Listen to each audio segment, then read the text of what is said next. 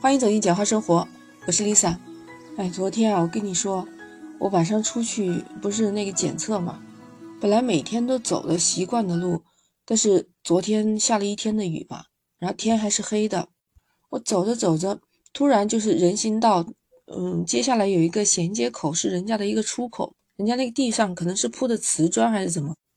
突然一下，我左脚往前滑，我的人就成了那个一字马的那个状态，当然右脚就不自然的就往地上跪了嘛。哎呦，那磕的我一下，你可以想象，真的有点痛。幸亏就快到家门口了，回家赶紧找着药翻出来，然后擦了。我这点小病小伤的，就从来不去看医生。啊，一说到去医院，那都是看大病的嘛。这不是最近就有一个报道说，北京一个十七岁的女孩子小吴，从小就患上了一种怪病。在她的这个后腰部的位置长出了一些毛发，而且是越长越多，还越来越长。小吴自己表示，他从小就这样哦。关键随着他一直在长大，毛发就一直在生长，而且那个整体的面积也会慢慢的长大。那所以他住在寝室去换衣服啊，去洗漱都会避开那些同学们。还让人担心的就是四个月前，小吴突然出现了腰疼、腿疼。他说，走路的时候，一条腿放下去就控制不住了呢，就没有知觉的那种感觉。他说，感觉不太利索，所以他赶忙去看医生嘛。医生就说，小吴这个皮肤外面的这毛囊增多，这种病叫做皮毛痘。皮是皮肤的皮啊，毛发的毛，蟹字头的那种痘。他说，这种毛发增多只是一个表面现象，其实里面隐藏了很多的危险疾病。哎，你是不是也跟我一样很好奇，这是什么毛病啊？医生诊断说，小吴的病情包含脊髓的纵裂、脊髓栓系综合症、椎板发育不良，这就是一系列先天脊髓发育畸形。王医生介绍，手术是在显微镜下完成，需要非常精细把骨头磨掉。小吴这个手术做得很成功，他一天一天恢复得比较好，而且心里还特别高兴，终于解决了他困扰了很多年的事情。其实这个事情不止发生在小吴身上，以前就有这么一个病例。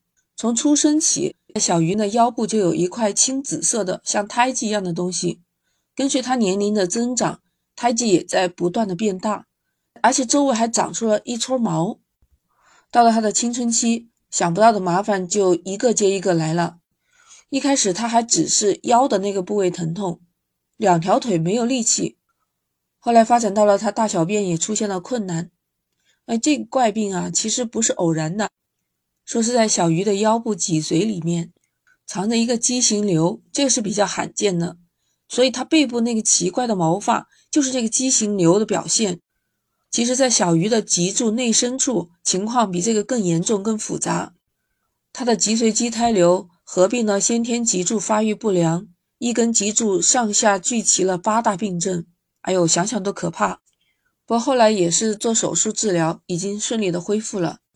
再回到我们之前说的北京这个小吴，他患的这个皮毛痘，又称长毛痘，它属于一种畸形发育，会出现在脊柱的任何一个部位，一般多是发生在腰背部、骶尾部。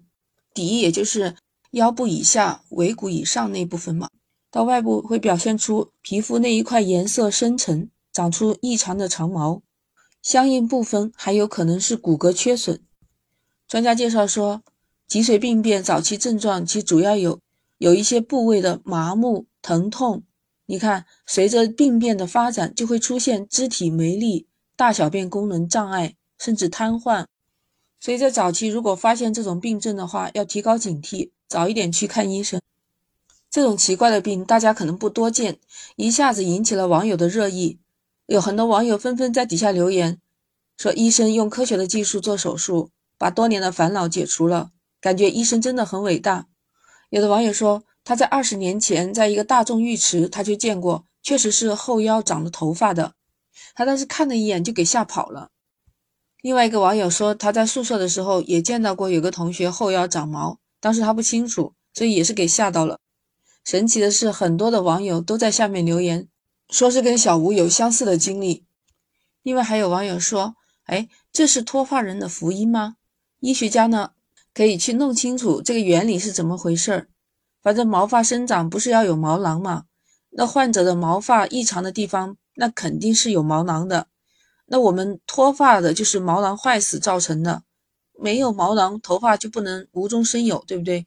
所以可以考虑一下，把这个原因查出来以后做植发或者是生发用，真的是世界之大无奇不有啊，还可以这么脑洞大开的。当然，网友也很吃惊啊，头一次听说有这种病。是啊，这种属于脊髓病变，希望这小姑娘早一点康复。我记得我以前还看到过有一个先天性的病叫玻璃娃娃，你知道什么是玻璃娃娃吗？它就是先天性成骨不全。就有个小姑娘啊，他从小走路他就容易摔跤，而且很容易骨折。到医生那里去诊断，最后才知道这孩子得的就是先天性成骨不全症，就俗称的玻璃娃娃。他不单骨骼非常脆弱。而且它生长缓慢，就这种病的发生率不高，有时候也叫脆骨病。它是一种先天遗传性的缺陷，引起了病变，造成骨骼强度耐受力差，还容易脆弱骨折的一种疾病。根据欧美国家统计，两万个宝宝之中，大概只会出现一个这么个病例，比例为两万分之一。这么罕见的疾病，其实在我们的生命传承当中，也是一个小小的意外。想想，人体里面有五到八万个基因，那我们代代相传，这基因在其中过程中可能有几个发生变异，就有可能在传宗接代的时候，把有缺陷的这个基因带给了子女，造成这种遗传性疾病。